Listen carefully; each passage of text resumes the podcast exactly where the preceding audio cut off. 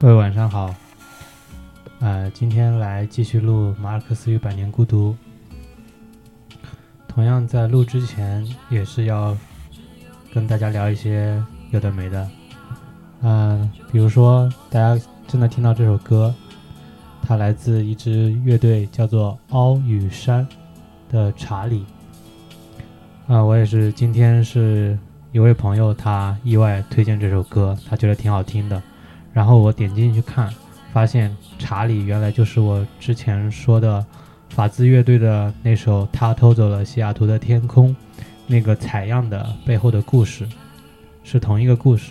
然后查理呢这首歌，把这个事件的整个经过或者一些呃重点给它提取出来，做了词谱了曲，然后命名为《查理》，很好听，大家可以去把这首歌去听一下，看他这个词是怎么写的。比如说词里面有一句，他说：“嗯，去看金鱼在不在？”就是因为那个查理他在录音里面说，他想去驾着飞机去看一看是那只金鱼在不在那里，就是有这样一种，啊、我相信也是乐队被这样一种，被这样一种感觉，或者说被这样一种追求，你也不能说追求，就是被这样一种东西给打动了，然后，嗯、可能是也是有感而发写了这首歌，对，大家感兴趣可以听一下。然后第二件事呢，就是，嗯、昨天还是前天，应该是前天听了一期播客，那个播客叫《北海怪兽》，然后它有一个做事侠的系列，然后采访了一个在北京大学开咖啡馆的一个主理人，然后我觉得那个主理人他的他做事是一种很不紧不慢的，然后按照自己的计划去做的。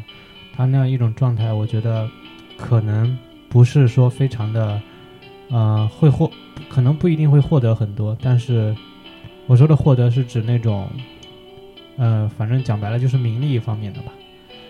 嗯、我觉得他有一直在追求自己想做事的一种状态，我觉得是是很打动人的。然后我也我当时就去了这个咖啡馆，去他有个淘宝店，我就去买了点咖啡，然后也和这个呃主理人聊了几句。然后期间我们也聊到了马尔克斯，就因为他自己也说他读马尔克斯的《百年孤独》读了三次都读不进去，然后被一些人名什么的给给嗯、就是给弄乱了。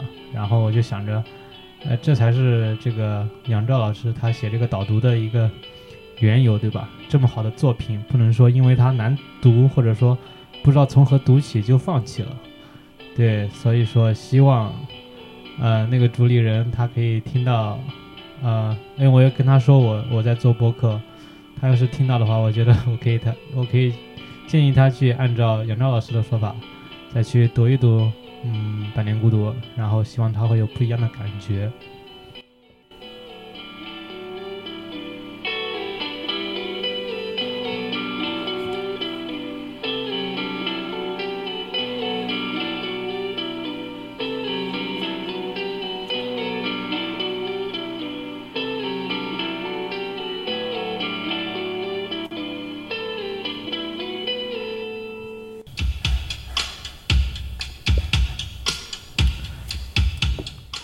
第三件事呢，就是呃，今晚我加到了小巫师乐队的这个吉他手徐赛的微信，因为一个意外啊，嗯、也不是特地去加他，就是看他在群里，然后我就加了他。小巫师乐队今年发行了他们第三张的，应该是第三张还是反正是最新的一张，也办了一些巡演。他本来是准备最后在杭州来收盘的，结果因为疫情一直没办，应该明年的开春的时候会办。对，然后我们现在听到的是小巫师最新乐队的，刚刚那首是漩涡，然后这首叫泥人。嗯，小巫师乐队，我觉得他们是一支很有态度的乐队，就是他做偏向这种后摇一点，或者说树摇一点的这种摇滚，非常有劲的这种摇滚，也做了很多年了。然后他会觉得有些现在的有些乐队做的可能不是，嗯，不是太不一样的东西吧，很多都是就是所谓的没有异质化，就很多都是差不多的东西。我觉得我一定程度上是认同他这个讲法的。然后我我也希望小巫师乐队他们明年可以带着新风格，然后再呃能听到，然后看到他们对音乐的不一样的态度。嗯，OK，这个是今天想聊的一点点最近的一些题外话。那我们今天就继续读马尔克斯与百年孤独的第十九节和第二十节。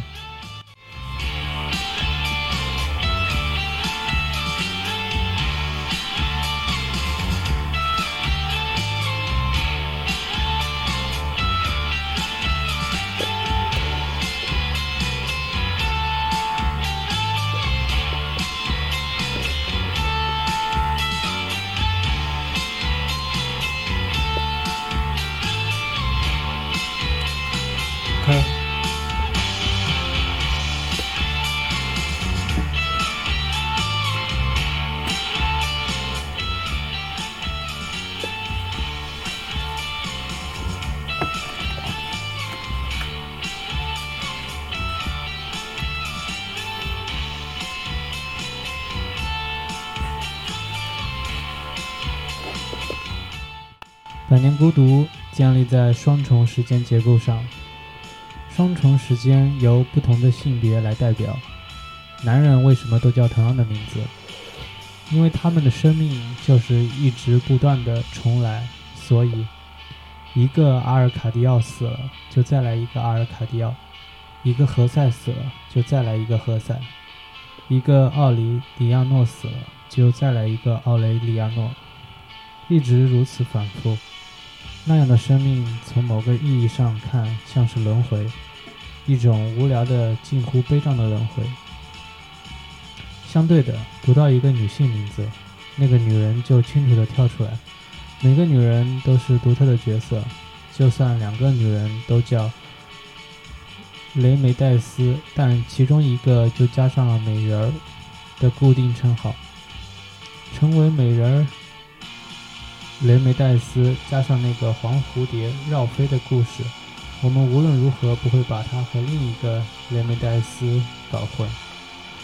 每一个女性角色都清清楚楚、明明白白。阿玛兰旦就是阿玛兰旦，她一旦出现，你就知道她又要谈一次恋爱，爱上一个人，然后拒绝他。伊瓜兰更不可混淆，她就是那个妈妈。后来变成祖母，变成永恒的女组长。你会搞不清楚布恩迪亚到底是老的还是那个小的，或是更小的。可是你绝不会认错伊瓜兰，她就是她。她和阿玛兰旦几乎就是永恒时间的代表，吊诡的永恒时间。他们都不断的在老化，可即使老化了，他们的生命也不会终结。他们一而再、再而三的目睹他们的男人做同样的事。一而再、再而三地和他们的男人发生同样的关系。《百年孤独》写于二十世纪六十年代，一九六八年出版。马尔克斯当然没有办法预见后来西方思潮与文化、文学潮流的重要演变，他不会知道七十年代之后波澜壮阔的女性主义运动，以及众多女性主义的思考与主张。然而，今天经历了女性主义、女性书写的潮流洗礼后，回头看，《百年孤独》竟然在女性主义崛起之前就已经放置了许多可以和后来的女性主义观念对话的内容。女性主义者如伊利加雷或西苏，这里是杨照老师举的两个例子。伊利加雷和这个西苏，他们都是法国当代的哲学家、精神分析学家、语言学家。然后，法国法国的小说家、戏剧学家、文学理论家，他们最在意的一件事，也就是他们重要的贡献，就在于构建女性书写。他们成功的主张了女性书写或阴性书写，那并不单纯是出自女人手笔的东西，或是在精神上或，呃，而是在精神上或精，而是在形形式上或者精神上具备着。过去强势主流的男性书写，很不一样的特质。有很多女人的作品不是女性书写，她们自觉或不自觉地被迫以男性定义的方式在写作，只能将她们的女性特质藏在表面迎合男性价值的文本之中，以弦外之音的方式存留。像乔治·桑，刻意男扮男装打扮，又刻意以男人的名字写作。还有乔治·艾略特，躲在男性化的笔名后面，不让人家知道她是个女人。女性主义持续挖掘，而且愈挖愈多，愈挖愈深。看那些主流的书写价值中，到底有多少东西是和性别有关的？这套与性别密切相关的书写习惯、书写价值，或者直接说书写霸权。在女性作者手中产生了一些怎样的变化？他们进而构建了一套关于女性书写的复杂而细腻的论述。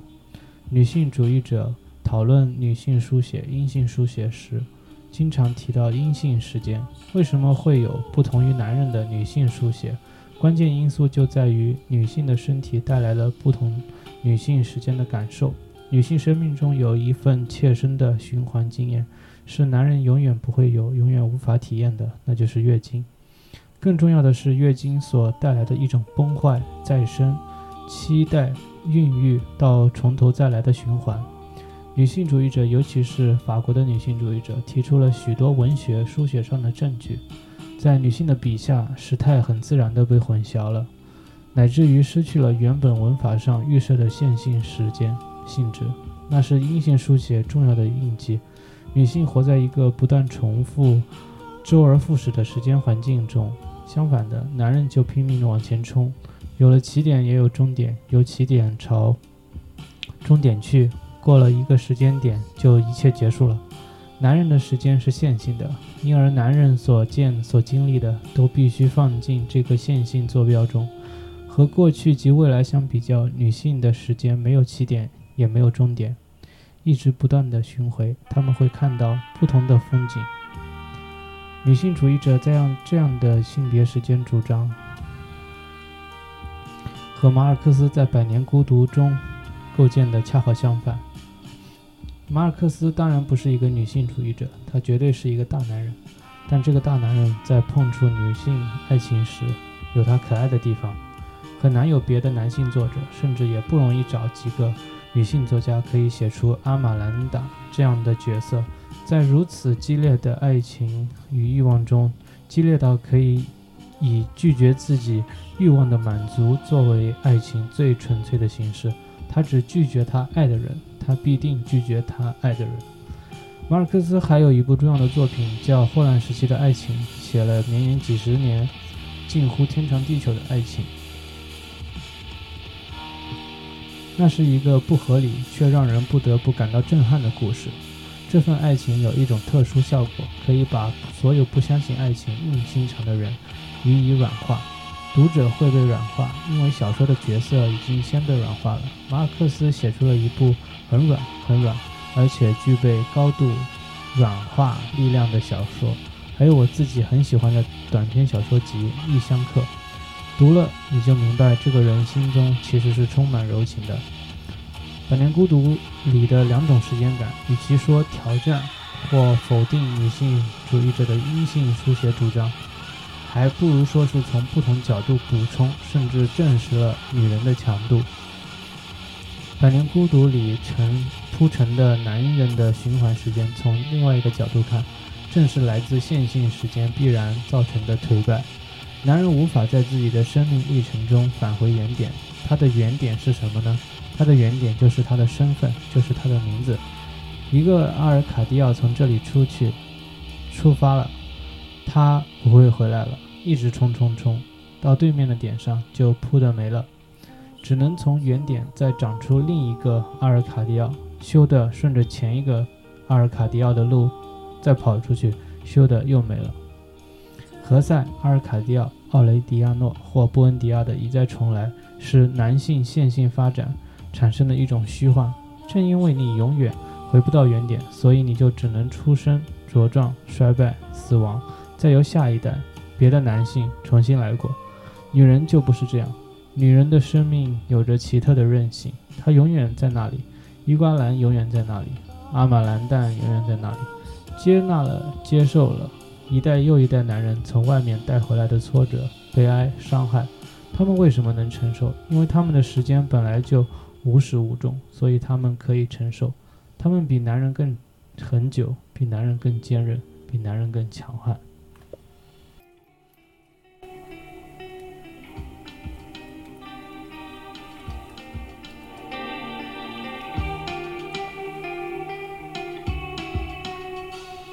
跳过那个悬崖，冲别离他，别离他，这是大地还是要你来做主？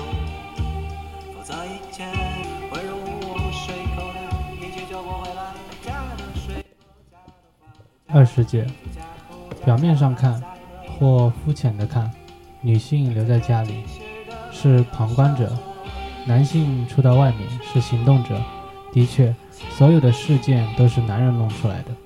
男人很忙啊，看看布恩迪亚上校，发动三十二次战争，在这过程中还生了十七个私生子，而且照他自己的认知，应该还有好几倍，连他自己都不知道在哪里的私生子。男人一直在动，永远在行动。小说里如此记录了，但小说家却给了这些行动者类似重复的名字，读得我们头昏眼花，到后来都搞混了，搞混了。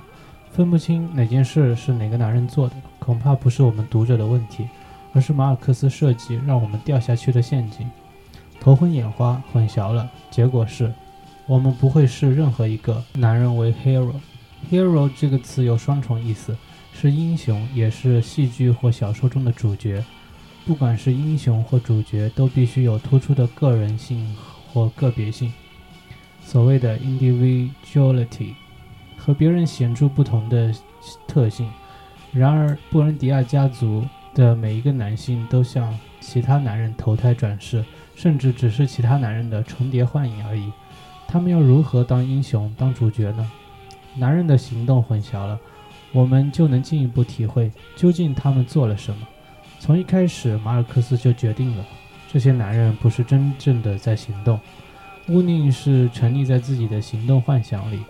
他们才是真正的幻想者，只不过他们的幻想用行动做借口，持续着，以至于他们无法体会自己在幻想的事实。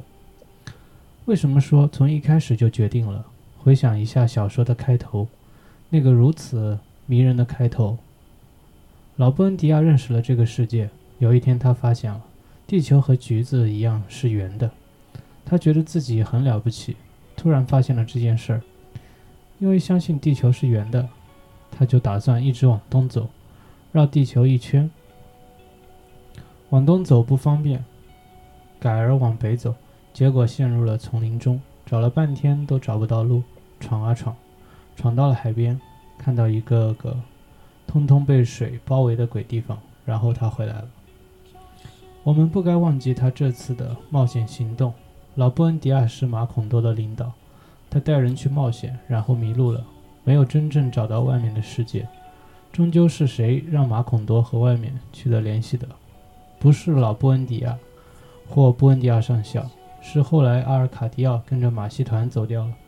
妈妈伊瓜兰跑去追他，在失去音讯很长一段时间后，回到马孔多时，才把外面的世界给带进来了。老布恩迪亚找不到的路，伊瓜兰找到了。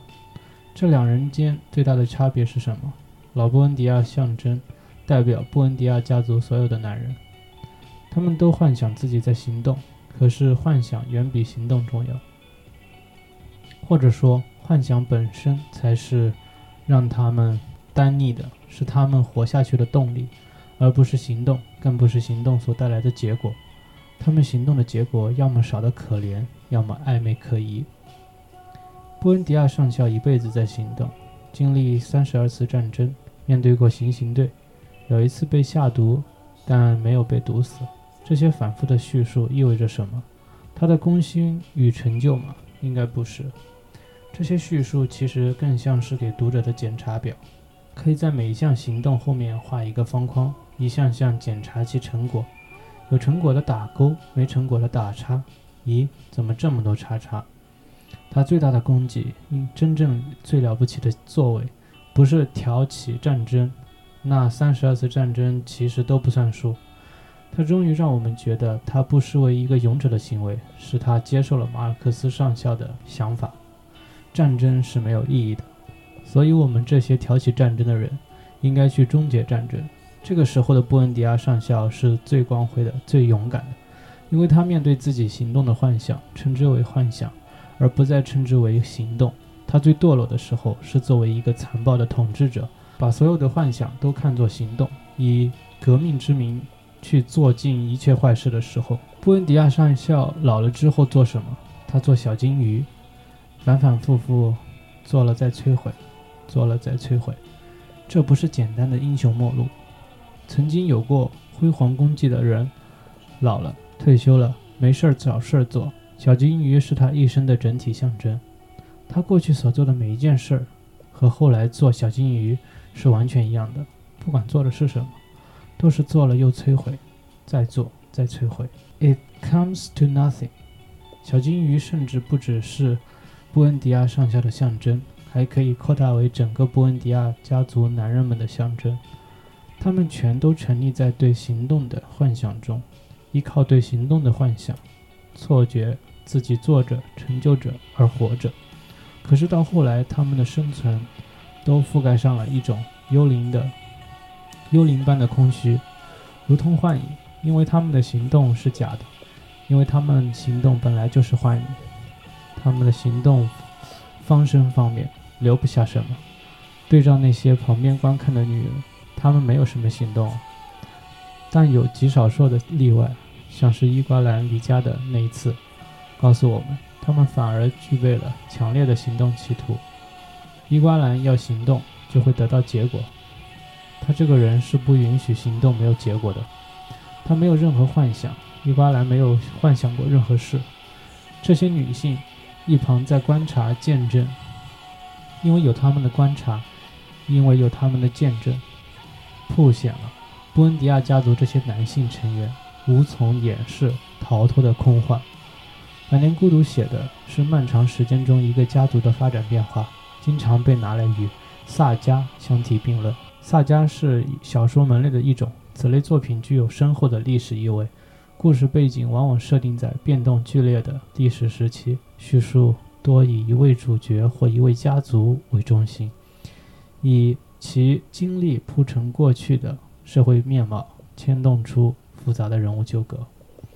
萨迦写的是家族中一代又一代的丰功伟绩，每一代都对家族的壮大有所贡献。其叙述当然是从第一代滔滔往下讲，不会像《百年孤独》那样跳跃。不过，其实我们也大可以对《百年孤独》做一番整理，将书中各代的时序排列出来，再以萨迦的精神整理每一代对这个家族的贡献。例如说，第一代老布恩迪亚是一个有。追求有知识的人，一个冒险的人，因为他追求知识，因为他冒险，所以他能够带出第二代布恩迪亚上校，一个有原则、愿意为人民牺牲的战斗者。因此有了第三代、第四代，每一代都有他的成就，每一代都承袭了上一代某些好的东西，并把它发扬光大，这样就写成了一部萨迦。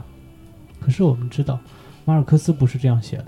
他写的家族故事和萨迦有着根本的差异，最大的差异就在于那些女性角色。所有事情发生时，都有女人在观察、在见证，在记忆着。第六代的男人或许想说：“我前面的这些祖父、曾祖父、高祖父树立了多少典范？”但他说不出口，他甚至无法如此相信，因为那一个第一代的高高祖母还活着，还在持续记忆着。他会毫不客气地说：“你别在这放屁，明明就不是这样。”女人是见证者，她们不是来见证男人的丰功伟绩的，而是诚实地见证了男人的虚幻、男人的徒劳。男人的时间和女人的时间这样的双重结构撑起了这部小说，也带出了许多值得读者一边读一边思考的题目。例如，马尔克斯不会也没有将这双重结构写得跟我讲的一样机械简单，一边是男人的时间，另一边是女人的时间，在这个架构上有着各种各样的扭曲变化，让男人的时间穿透女人时间，有时候回头让女人的时间去破坏男人的时间。我们可以在文本中找到许多有趣或惊人的时间感交错之处，又例如，保持着不同时间感的男人和女人，如此产生他们的感情、心灵与肉体关系。也可以换一个方式问：男人男女之间的关系、性、爱与亲族，放进这种二元的时间架构中会发生什么样的变化？《百年孤独》里写了很多性与爱。那都不是为了娱乐读者、增添小说可读性的，而是有其本身重要、近乎庄严的意义。